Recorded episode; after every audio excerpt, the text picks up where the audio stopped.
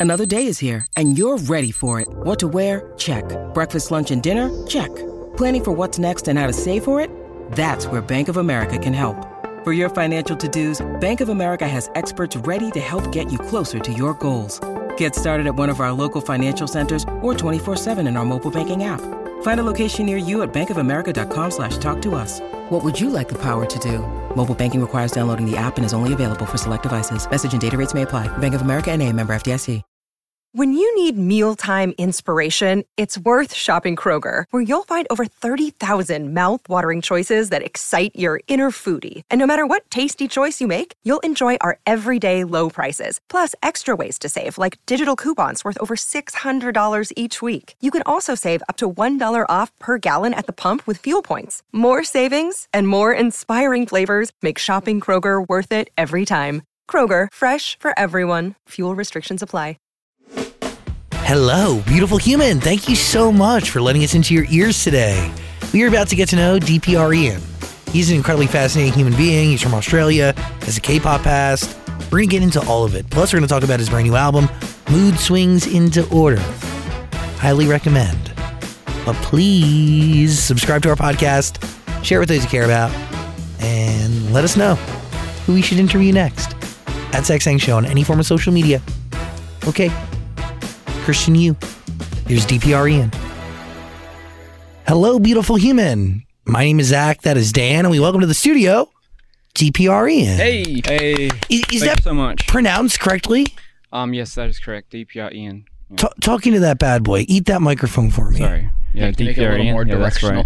right. I want you to be comfortable, but you are a very sp- soft-spoken person. Uh, yes, I am. I am. Uh, it's a lot of the um, uh, it's a lot of people mi- misconcept that they think I'm very like loud. I guess at first glance, image-wise, Why? Is it your tattoos? maybe. Yeah, I believe so. Your tattoos are beautiful, by the way. Thank you. Thank you so much. Uh, every single one of them actually has a, a story to tell. Yeah. When did you start getting them? Um, I think I started getting them about seven years ago. Um, Wow. it was just the first one I just got got out of because um, it was just pure. I was just rebelling against my company at that time because I used to be in the K-pop scene. Yes, C clown. Yes, yes. Oh wow. and you weren't meant to like uh, get tattoos, obviously, as as an idol, but um, I just went ahead and got one secretly on my chest. So. What did you first get? Um, it's just a motto that I live by. It's uh, it's called it's called um, be there, be down, be you. So it's just be there at the right place and always be down to do something, and then be yourself. What was your company's reaction to it? Um, at first, uh, honestly, I don't think they really cared. Okay. But then um, afterwards, when we would have to go up on um, stage and stuff like that, the costumes and stuff would have to be just catered to just completely covering it. So I think that's when they started like getting kind of pissed. Why? Why was K-pop a path that you chose to go down? Um, I don't know. I honestly, I I came from um, a a small town in uh, Australia called Wollongong, and I was just brought up in a a full like Caucasian neighborhood. So I had no like Asian, you know, contact or relationship. So I didn't really know too much about uh, my own culture. So I think when I went to Korea, um, K-pop was like a huge culture shock to me. Do you get discovered for K-pop before you go to Korea?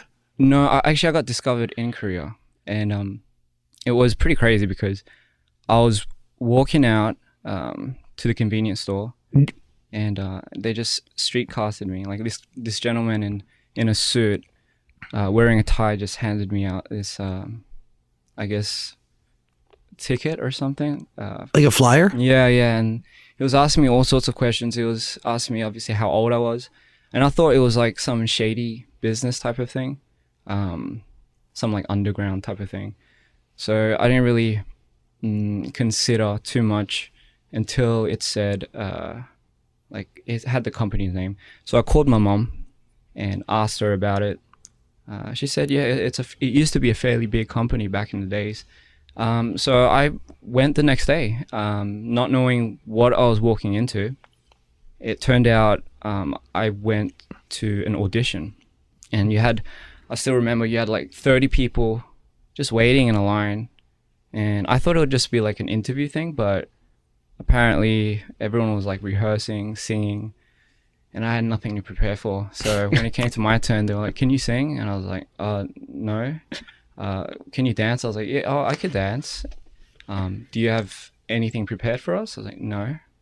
So they ended up just taking the, the guy that went before me, used his track, and after that it was like man it was just so embarrassing because i was i was b-boying freestyle to a song that was just uh, it was a comical song. It was like uh, i don't know how to explain it but it was just like um it was by Psy, you know the Yeah. Gangnam Style guy.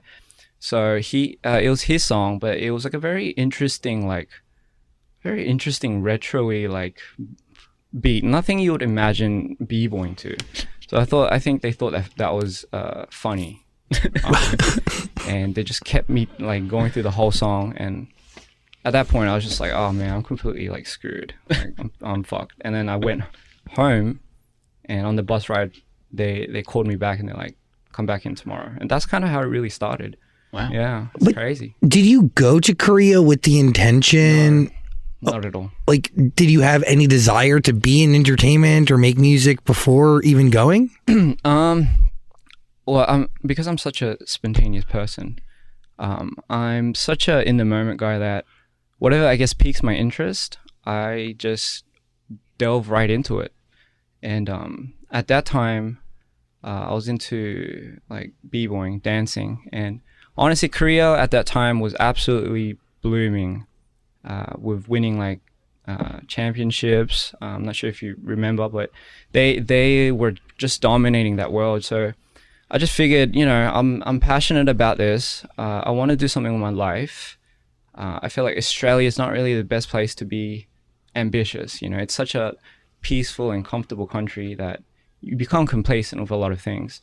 So, you know, um, convinced my mum, and I guess after uni, first year of uni, um, I flew to Korea in the hopes of. I don't know what, honestly. I have no idea why. I just, I was just, I was so ballsy, so I just went, no plan. And I just figured it would work out. And man, like the first year was just hell for me. Like, I, just, I remember just getting there. I didn't know how to speak Korean. Um, and I just went door to door, like just random people's doors and asking them if they wanted to dance with me. What? Yeah. Did you film it?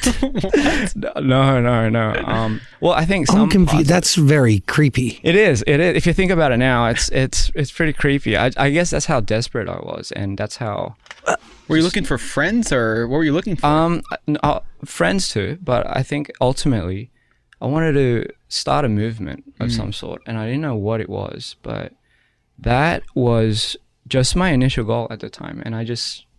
Oh god, I'm just like remembering it back now. It's so embarrassing. I can't believe I did that, but I I did that. I went to door to door, asked people if I could dance, if they wanted to dance, or if they knew how to dance. And if they didn't, I was like, I can teach them. And it was just a matter of convincing these people at the door, and they were just so confused with my broken Korean. So you can just imagine. Uh, my God, it was just insane. Yeah, but why? Well, I don't understand. Um, why would you do this? I, I don't know. I think it was. What'd you gain out of it? I think I was just hoping to gain mm, just some type of, I don't know, like some type of connection with people to start some type of revolutionary movement.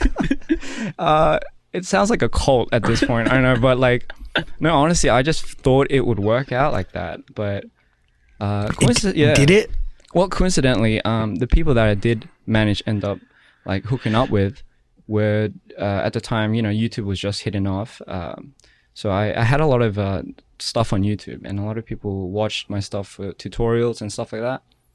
And I guess one of the guys that messaged me, who is now like DPR Live, um, we kind of um, met on there, you know. And he, you know, I just I was like looking at his dance videos, and I just thought, you know, maybe this guy could be it. And I just messaged him and I gave him my number. We should meet the next day. And he was from Guam originally, but he came to Korea the same time I did.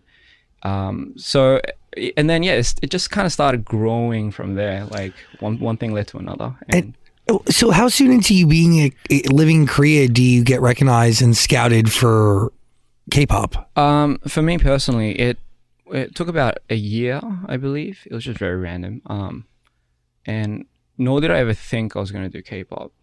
Um, reason being, I just didn't know too much about it. Um, and I, I come from a like a hardcore metal background, so I, I used to just, for me, like my go-to piece Zen music is just a lot of uh, like hardcore metal, grind metal. Like, um, I've you know I was in a band before, so it was just my world was just completely of that sort, you know. And then I guess when I came to Korea, it was just a cultural shock for me. I've just and yeah, like I've never seen anything like that.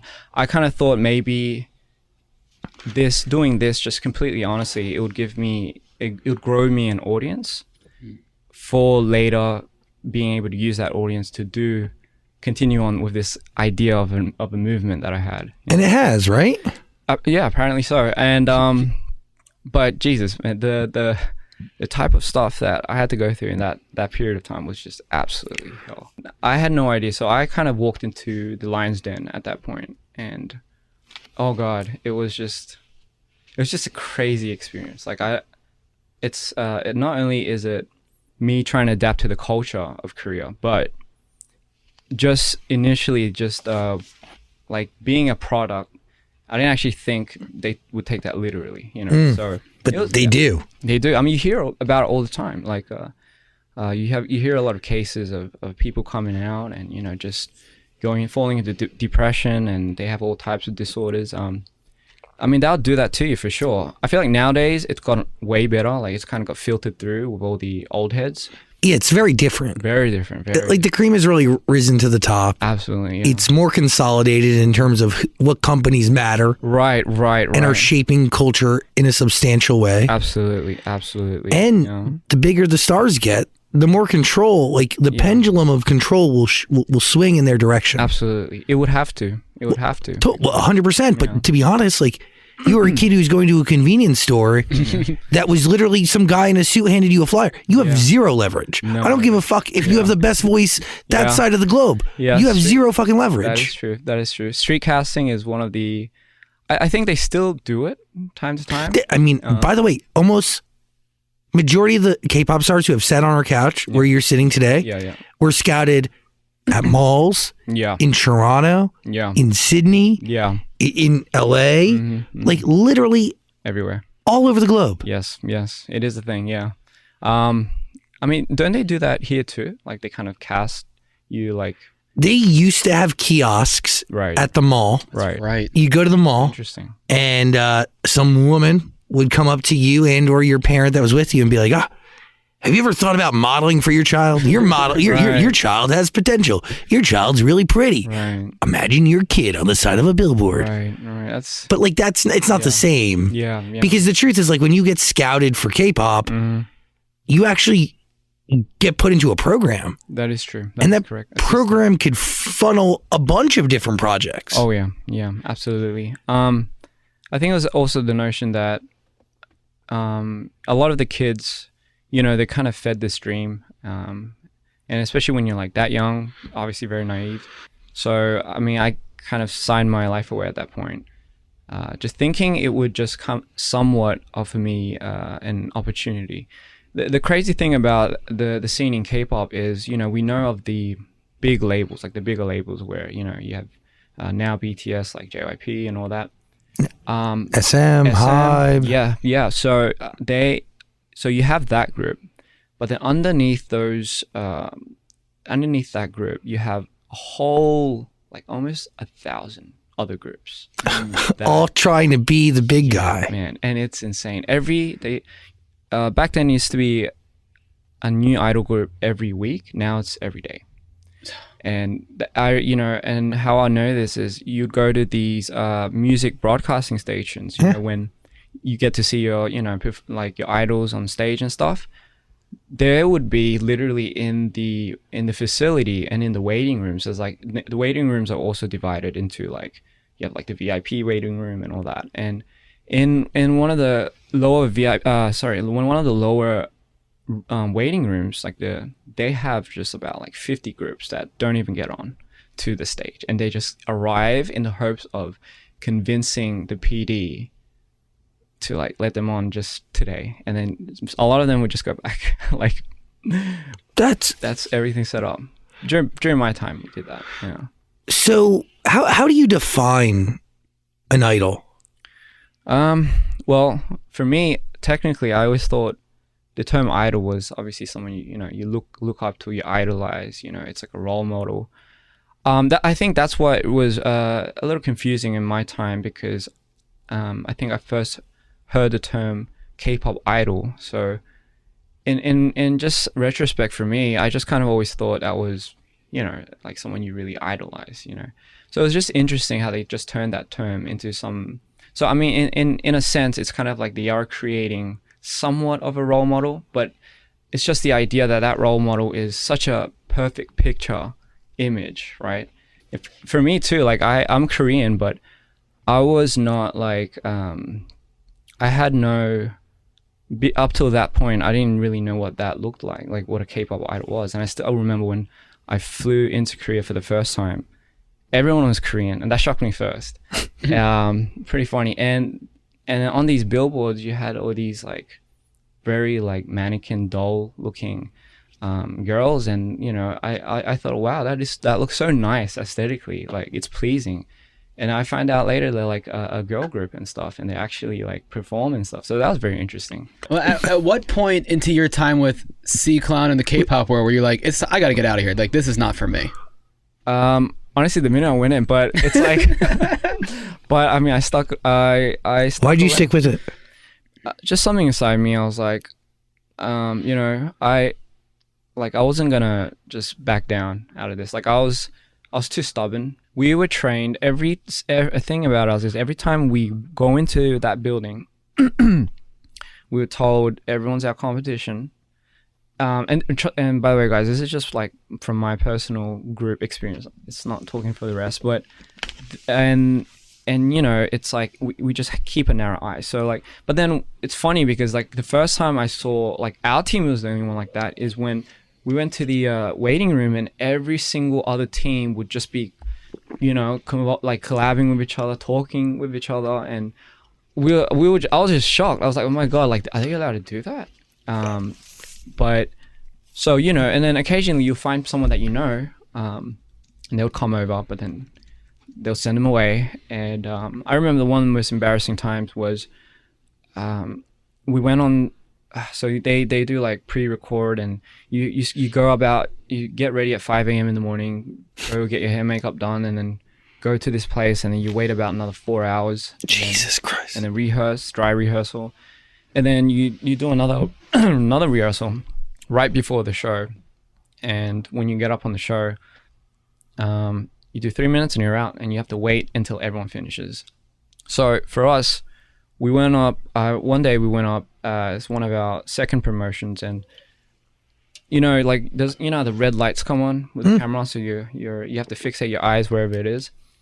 Uh, had a hard time, by the way. The, the light was just tiny as fuck, so it was just like sometimes when you're dancing, like you miss it. Um, but I think one one of my members he he missed looking at the red light because when that comes on, that's you know that means the camera's on Yeah. it's rolling. So he missed one of the lights, and then when we came back down, we just got like yelled at like crazy because he missed it, and and then they made us um like kneel in the corridor where everyone was like going back and forth from the stage to the waiting rooms, and it was just the most embarrassing like They made you kneel, which is like the most. It's it's either the sign of it's a sign of respect to someone you're kneeling to, or Yeah. a sign of disrespect towards yourself. Oh yeah, shame. Shame, shame. yeah. I wish it was a sign of respect. I mean, I kind of wanted to make it look like that, but it was just No, bowing is respect. Yeah. Kneeling is shame. Yes, I'm yes. sorry. Yes, yes. Is it like a hard process to adapt DPR Ian, or to at least make sure you're making the right decision when it comes to a name? Now, yeah, a hundred percent. Now, I like. I almost. You could some some could say I I turned like a full 180 of my image just to get away from that image. You know? yeah, but also like Christian is a cool name. oh, thank you, thank you so much. Um, uh, you you know I have a lot of names. Um, uh, Rome, Pardon, uh, you know, Christian, Ian, DPRE. The reason is, uh, for me, I'm such into uh, characters that I've always identified a different part of my life to be a different character. Therefore, I would give that me of that self a, a, a name, a different name. So if you do you create characters or they Oh no, um, rather than creating characters, um, because I'm not going to be the same me in ten years and, and so forth. Um, so I always hit a like a stage in my life where I I know I'm transitioning, and you know whether that be from metal to K-pop to dance and then now to this uh, to film, it, it just takes stages in my life, and I just kind of always like giving that a whole new identity. Yeah. how do you define this stage? Um, so this stage is Ian. Ian. So DPR Ian and What does DPR mean? well, DPR. Uh, you mean our company's name or? Oh, so it is so it is the company. I saw Yeah. that it's a record label too. Yes, yes, it is. Yes, it is. And we just had DPR at the front of it. Got know. it. So, yeah, it's very interesting. So how would you describe the music you're making now? You go from metal to K-pop to what? Uh, metal K-pop to just everything combusted into one now. It's like it's just a whole array of emotions. For me, I uh, at an early age, I, I for me music was just everything. But for me, I didn't know, but music was everything only if I could imagine something like on it. So I've, I I'm a huge imaginer. Like I love I love to imagine. Like if I'm not doing anything, I'm just imagining, not doing anything else. So when you say music was a big part of that, was it making music or listening to music? listening to music in the early stages. Um, I you know I remember elementary school, just go to the CD stores and you know you could preview listening to them. I just based it on the album cover. I didn't know what. So a lot of the CDs were like um, Moby, Jamiroquai, um, and a lot, you know just covers that really spoke out to me. And I just took the CDs and I listened to it. and it was just I was just blown away constantly, and I wouldn't leave the store until like they they kick me out and I would just go back home. So every Saturday Sunday I did that. Um, it, yeah, it was just it was such a for me it really filled my like highs. And then in middle school, um, I I remember I, I went manic for some reason and I didn't know what, what it was at that time and I got diagnosed for uh, bipolar bipolar one. I still remember I was sitting in math math class, and then all of a sudden, I was okay, and then I started bawling out, just and my friend was like, "You hate math that much?" And I was like, "I'm like, bro, you're not helping." And I just started like bawling, and then I freaked out and I ran. I ran outside, and that journey from that to the toilet uh, felt like a whole like trip of like things coming at me. Everything was like slow mo, and it was just such a such a weird feeling I've never felt before, and I couldn't simulate it with anything. So I went home, um, and my my mum it was like, oh, you know, it's just you know puberty or whatnot. But then it happened again and again and again, and um, that's when I you know I, I I went to the therapist, and it was apparently like um like a bipolar thing was genetics. It's just that my cell just kind of triggered during puberty. Um, so my God, like trying to control that was just a hell of a ride. Yeah. And what role does music play in managing that? So, one of the coping mechanisms that they uh, offered me was to channel that through creativity, you know. And I mean, I, there's you hear it all the time, but creativity and bipolar or depression they can't they come hand in hand. so at, at that time, I, I it was an outlet for me to really take this in, onto a, a fresh plate, kind of like a playground, and do anything as you will. Um, however, you know, I'm just I, I sometimes wonder if that did me more harm than good because it's like you've just shown me a world where you can absolutely do anything you want with the feelings that you have. Like I from that point just ran with it and it became my, you know, my secret spot, but it started getting bigger, bigger. The things that I kept sweeping under the rug got bigger, bigger. And once I it, it's hard because once you've um I don't know how to say this, but once you've like figured how to do this out, it gives you enough of a high and a manic to move on to something bigger and bigger and bigger. And it just has been mounting like ever so less. Like it just kept building and building up to this point.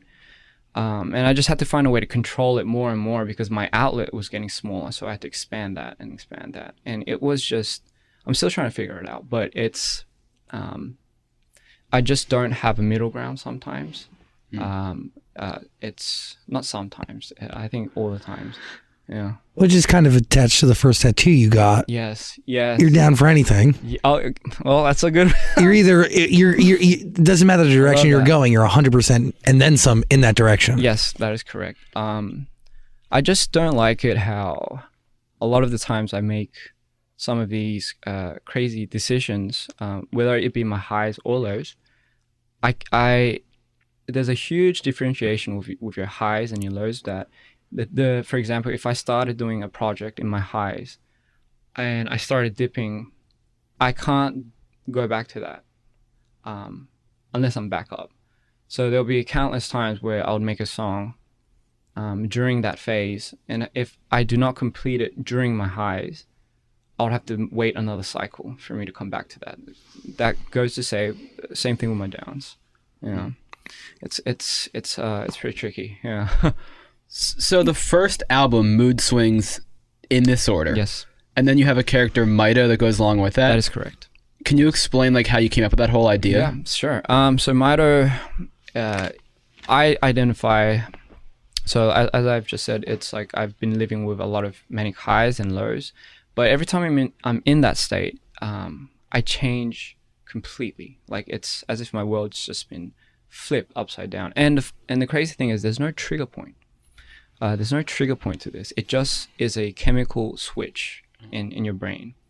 Um, I think for me, I'm just sensitive even to weather. Like so, depending on the uh, the temperature of the air, if that changes, I change as well. Can you feel yourself changing? Absolutely. Um, it. But what's been scary is um, it's been long time ago. It it was more of a gradual thing. Like I could just kind of feel the tip of it. Oh, then I know. So I kind of prepare for it. But recently, it's been just like just just abrupt like just uh, and and i think that's what really shook me. Like um, i was on shoot the other day not too long ago and i remember i just blacked out. I was fine. I was like talking to you uh, you know as if i was talking to you guys right now and i blacked out completely. And then i just um, the next thing i remember i was in the toilet and i was just like the glass was broken and i was just like shaking and i don't remember a single thing during that blackout. And that's what really scared me. And because i would have that but then i know if i'm coming to that point i'll go home and i'll just lock everything. Um, so I, I found i found a couple systematical ways that i do things. Um, but anyway sorry going back to the Mito thing. So given that um, i didn't just want to become any artist. As i told you like a lot of the songs inspirations come from either my highest points or my darkest points um, but I feel like it wouldn't have been right for me to come out as just me because honestly, it's not me doing whatever it is. So I wanted to give that character power, persona, and more so tell my story through that character. You know, so he represents all that. Gotcha. Yeah, yeah. Are you on medication? Yes, yes, yes, I am. Um, I had to take a few to come here. um, uh, to be completely honest, I'm like, I'm dipping right now, which is why I think I'm just like I look kind of dead. Um, just to be completely honest, um, and it's it's just a cycle that happens constantly.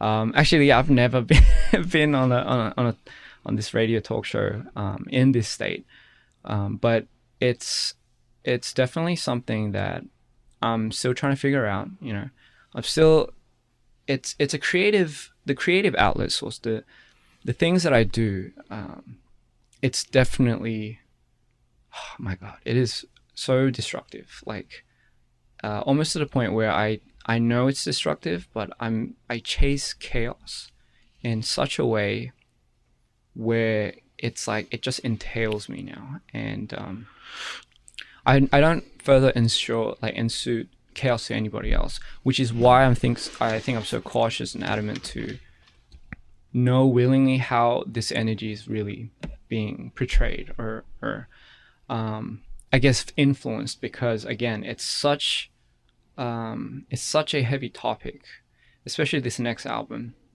that if I'm not like too careful with it, I know it might send off the wrong uh, energy, and I and I wouldn't like to do that. You know. Yeah. So, by the way, you're talking about mood swings, Yes. which is definitely in, very much tied to the conversation we're having now. Very interesting. Yeah. Yeah. Does making music help manage It's any of this? It's a it's a good question. Um, I don't think uh, I, it helps me release, if if that's a good way to say it. I don't think it. I don't think in the long run it doesn't help it though. It, I think it feeds in more into, um, this this dark pattern that I have because again it's it comes from the idea that, for me to now use this uh, as a reliant source of every time I go into these swings, it's almost like I'm abusing it because I know once I'm in here or once I'm down there. In the beginning, I only knew how to use uh, this when I was high, but as I got older, I started channeling that when I was in my lows, and I think that's when it got dangerous because I I kind of started fucking around, and it just the stuff that came out from here though was so much more impactful. It was, you know, this that's where So Beautiful came out of, and uh, my song Nerves, and it was just so much more beautiful. Um, evidently, just because everyone was more gravitated towards that, and I think that's when I started getting a lot more curious about venturing off into that um, that manic side and and really just kind of juicing that out. And I think recently um, during this second album, that's kind of when I feel like uh, at a certain point I, I felt like I stepped over the line because um, I started meddling with I guess I know it's it's it's something dark so it's dark energy but I started really meddling with that and it just really zapped the life force out of me um, Making music while in a manic state? Yes, yes, uh, in a low manic state, but just completely abusing that. It's not uh, just purely for this, you know, um, purely for music or purely for this story that I'm I'm creating. And um, But is it a story ripped from your reality or is it I I would like to imagination? Oh, it's it's definitely um, it's definitely a, a lot personal, but I've configured it in a way where it's relatively a fantasy. You know, it's a, it's a very interesting story. Um, this time I'm not releasing a music video. I'm releasing releasing a short film, so it's gonna be very interesting. Very cool. Yeah, I, mean, I can't wait for you guys to watch it. By the way, Mood Swings is the album. It is out now. yes. Link in the description below. Also, we'll be playing records from it right here on AMP. Thank you. Question. So mood swings in this order was the first one, and this the follow up mood swings into, order. Yes. A little, Okay. Little trick there, and you know, I Yeah. am too. Yeah, I don't know what the third one's gonna be, so if you have any ideas, Wait, so it's not called Mood Swings. No, it is. But there was the first album was mood swings in this order. Got the it. second Oh, album yeah. is mood swings into order. Ah, it's it's like the acronyms for Mito. Um, it's yeah, it's a very interesting name. I think just I kind of gravitated towards it. Yeah. is Mito you?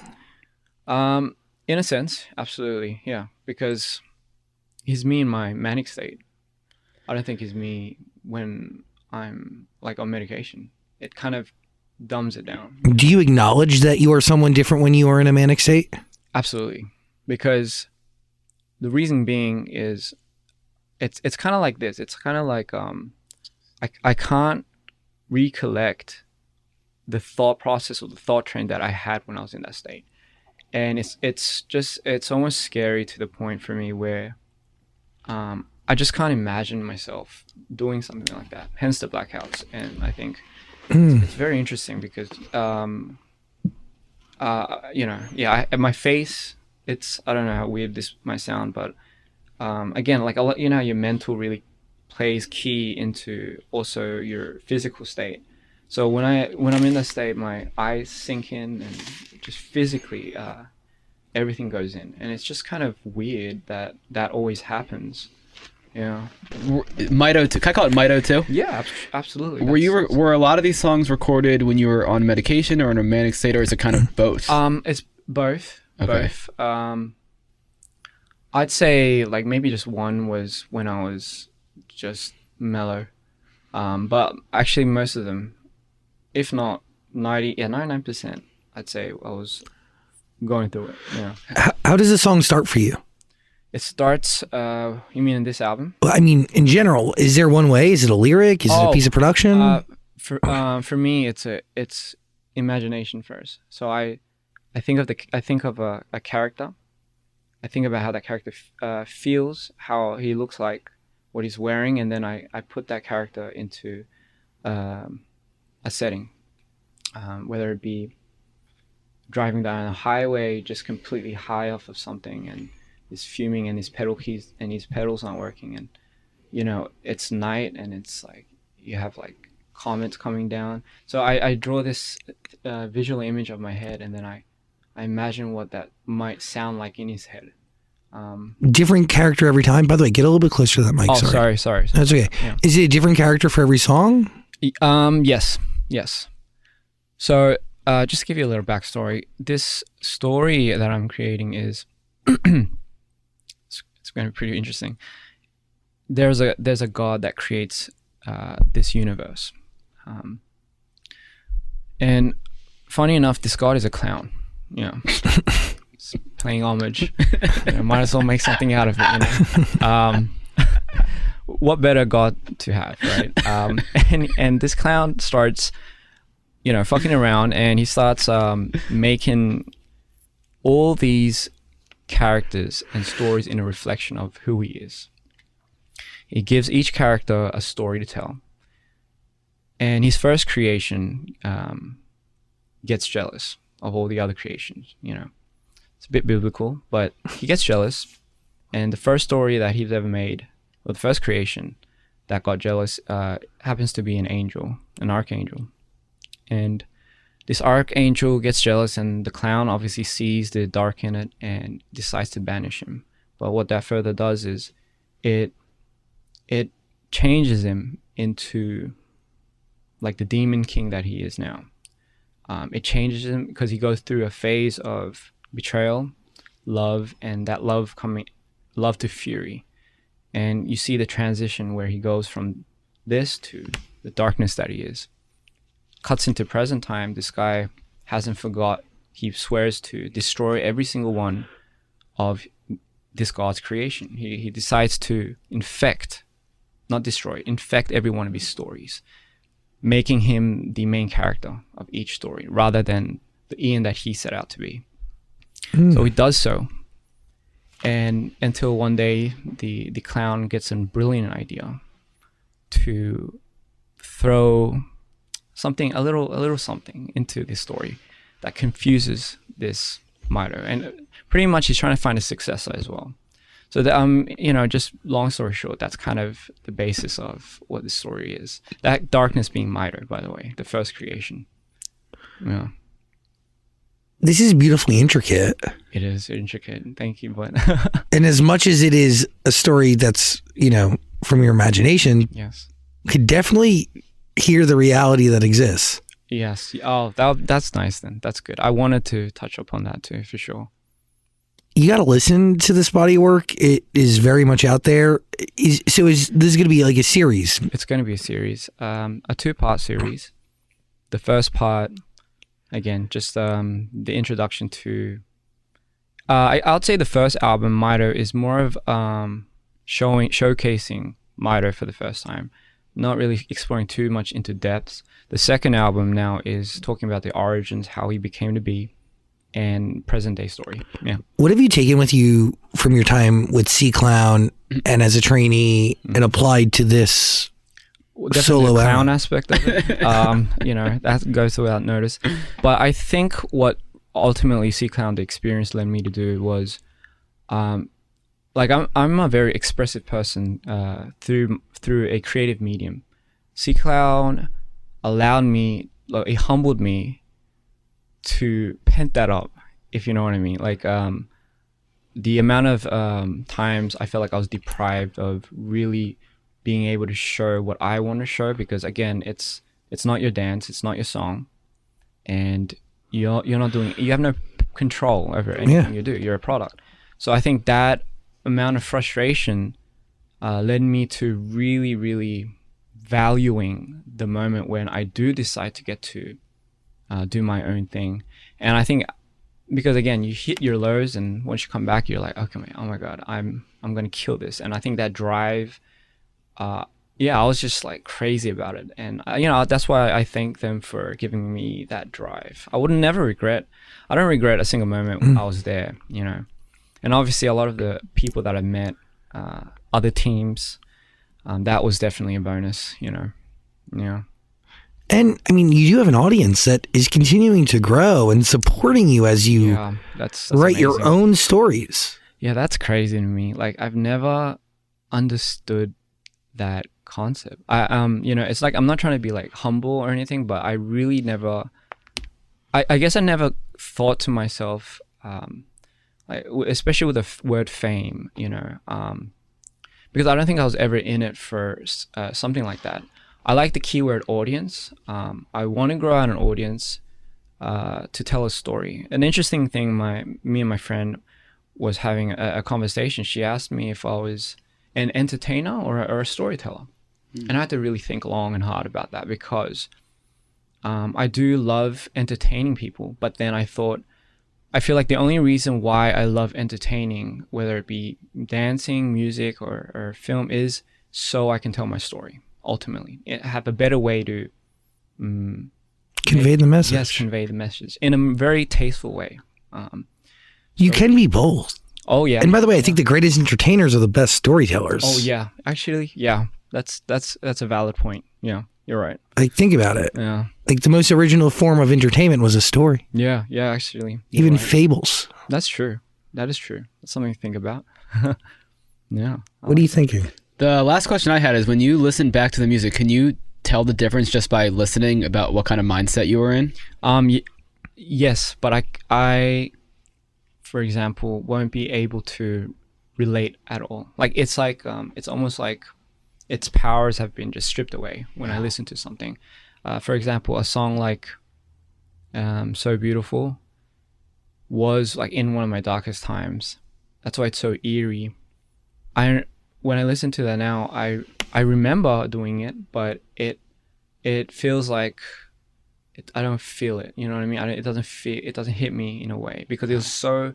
I because I think I've exhausted everything that I felt about that only in that period of time, which is which is why I'm a living nightmare for like business people because it's like depending on how I feel, it's like this would come out. Yeah, Wow, that's so interesting. yeah, yeah. But you're your own boss.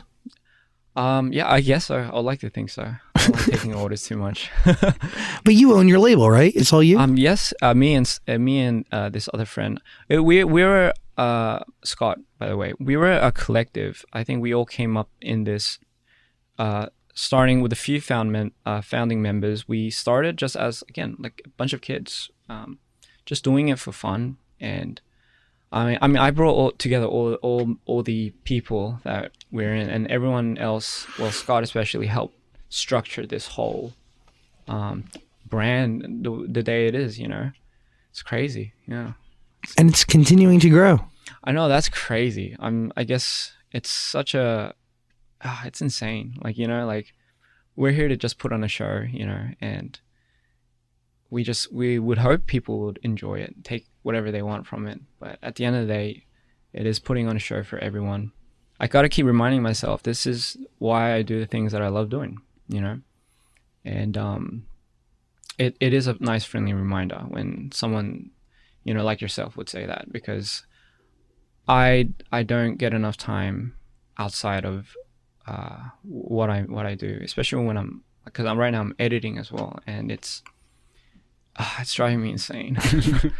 Yeah, you're just too busy making it. You have no idea what is going on around you. yes, yes, that is correct. So you know things like that. It's it's uh, it's very nice to hear. It's working. Yeah. So thank you so much. DPR Ian, listen to the music, please. It's called Mood Swings. That's the album. Put in your ears. What? You are just so fascinating. Oh really? It's so interesting. Oh, thank you. Thank I'm you so, so glad we did this. Yeah, Oh you're my God. definitely easily like the coolest K-pop person we've had on, or ex K-popper. I mean, because you're not you're not an idol anymore. Oh yeah. You're an idol to me oh yeah. Cool. in your cool. current form. Thank you. That means a lot. Yeah. Well, I think the definition of idol is going to change over time. oh yeah. Right. Right. Right. I really do believe that. I know, like you think I'm crazy. no, no, I don't think But you're I- crazy. I don't know. I do think that there's going to be different versions. Like, I'm telling you, like, Yeah. America doesn't like perfect. Right. Like our biggest stars are like they look like me, like we're fat and we're ugly, and you know Yeah. we, we like have zits and shit. Um, You're not ugly. okay, sure. Um, I'll take the charity compliment. Oh, no, but like they, they they look normal. You know, they look like they'd be among us. They Yeah. look like somebody you you don't feel Yeah. intimidated to talk to. yeah. Yeah. Yeah. Uh, That's for me. That's very idealistic. I think I like that a lot more. Yeah. me too. Yeah. Yeah. yeah. So I want to see that definition change. happening. Yeah, actually, actually, yeah, definitely a lot more proud of that. Like for me, like I completely agree with you. Um, I guess the genuinity, the realness of it, the rawness of it. That's what makes people relate more, right? Yes, Yeah, the, so- th- th- they actually look like a friend. You can approach them. You don't, you're not afraid to talk to them. you don't feel less than Yeah, by being next to them. That's correct. Yeah, that is correct. Yeah, I like that. I like that a lot. I think it could happen. Yeah, I believe you though. Let's see. I believe you. It's. What it's what people want. I, I think deep down. I've been like I'm a fan of K-pop. Yeah. The Wonder Girls is, are the first Oh, girl group to ever, uh, first K-pop group to ever come on our show. Wow. Yeah, that was in 2009. Wow. That is a while ago. Yeah, 2009, 2010. Wow. My goodness. I've been doing this for 15 years. Do you, uh, I mean, I'm sure you do, but like, does it ever get like too flustering for you too? Like, is this more? Oh no, If you get so at, at a point, you're in my fucking territory, motherfucker. You're Right. coming into my zone. I'm in charge here. interesting. How, did were you when you got into this position though? Did you immediately kind of felt like you owned it, or did it take a lot of time for you to just meld into this? Great question. Um, there's two sides. So one side of what I do every day is like like an audio diary oh. with my friends. Like I get a chance to talk every day about my life and Right. talk about news and stories and Right. all this shit that's going on. Right. That came natural because the reason I started a radio show to begin with was because I had no friends. Mm-hmm. I literally I transitioned from a tiny Catholic school to a large public school. So like a tiny pu- private school, uh-huh. 80 kids Yeah. were in the whole school Yeah. Yeah. to a school that had 2800 kids. Twenty hundred. Wow. And I had no friends, nobody knew me, My God. and I would go for months, bro, on end where nobody would talk to me in the school hallways. Like the teachers barely acknowledged me. That's crazy. So I had so much like almost like what you were saying in terms of you were deprived creatively. So when it was time for you to go, you had so much to say. Yeah. The second like I thought somebody was on the other side of the speaker listening to me Uh huh. was the second I just became the most free. So Interesting. this thing became my best friend. Right. The microphone in as like an like a symbol, but really it was the people on the other side of the speaker. So Mm-hmm. what came really natural was sharing Right. every aspect to my existence. Wow. I mean, to the point like when I get good news, like Yeah. my sister had a baby Mm-hmm. a year ago, and I found out Wow. three minutes later. I was on the radio telling everybody, Wow. like that's this is my friend. Right. So that came natural. So there wasn't much of a learning curve. Right. That's in. Oh wow. But interviewing, I mean, I don't know, maybe. I'm sure there was a learning curve, and I'm sure there's been like if you go back and you because I've been interviewing people for 15 years, so like and it started over the phone, and they were always longer than the usual. So uh, yeah, there's de- I definitely was not nearly as comfortable as I am today, like even a year and a half ago, two years like ago. natural at it. Yeah. Ultimately. Oh wow. Well, definitely, Yeah. I care. Like I care about people. I'm innately curious. Mm-hmm. I also like understand that there's a root to everything. Like Yes. nothing just Yeah. is. Yeah, I, I think I realized that about. Uh, I mean, I've watched a few of your interviews. Oh, thanks. You're you're you have a very sensitiveness to understand, and therefore, I think it really.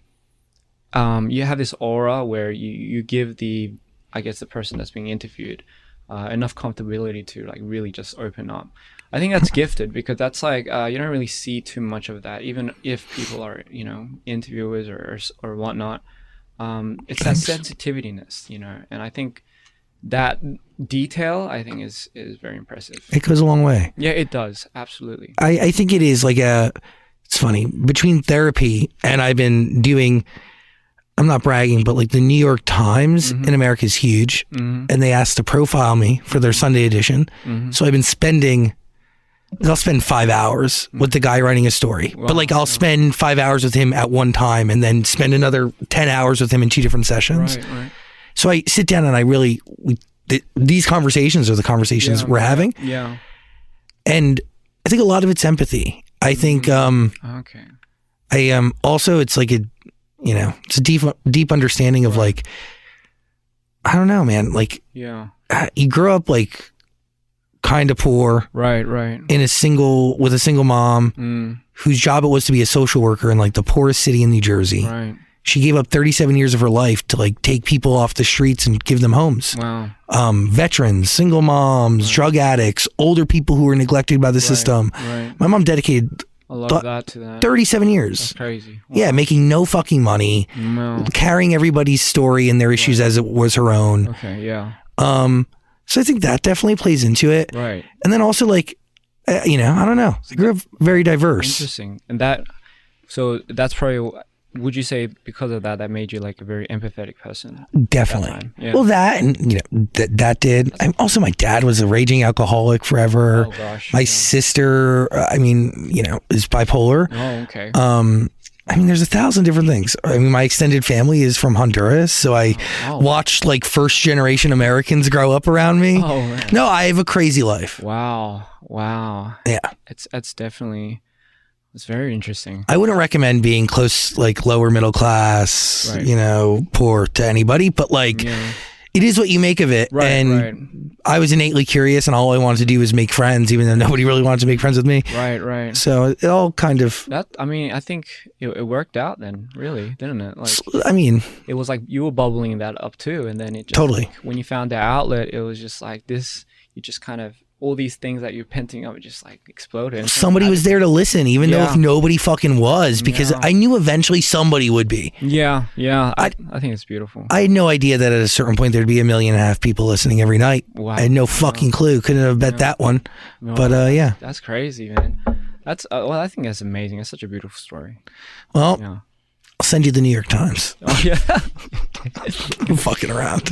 I appreciate you even bringing it up. That means a lot because you know people. oh, We're not here to talk about me. We're here to talk about you. oh yeah But conversations do go two ways. Uh, yeah, I mean, no, I, I was genuinely like, I wanted to point that out too. I really want to say that to you because, again, um, for me, it's very important because a lot of people like talking and even like, uh, but uh, not many people listen. I think, you know, it's it's a, and again, it's a very hard thing too, like putting oneself down and really listening. You know, really engaging. But that's like what I love. Like, yeah, see, that's amazing.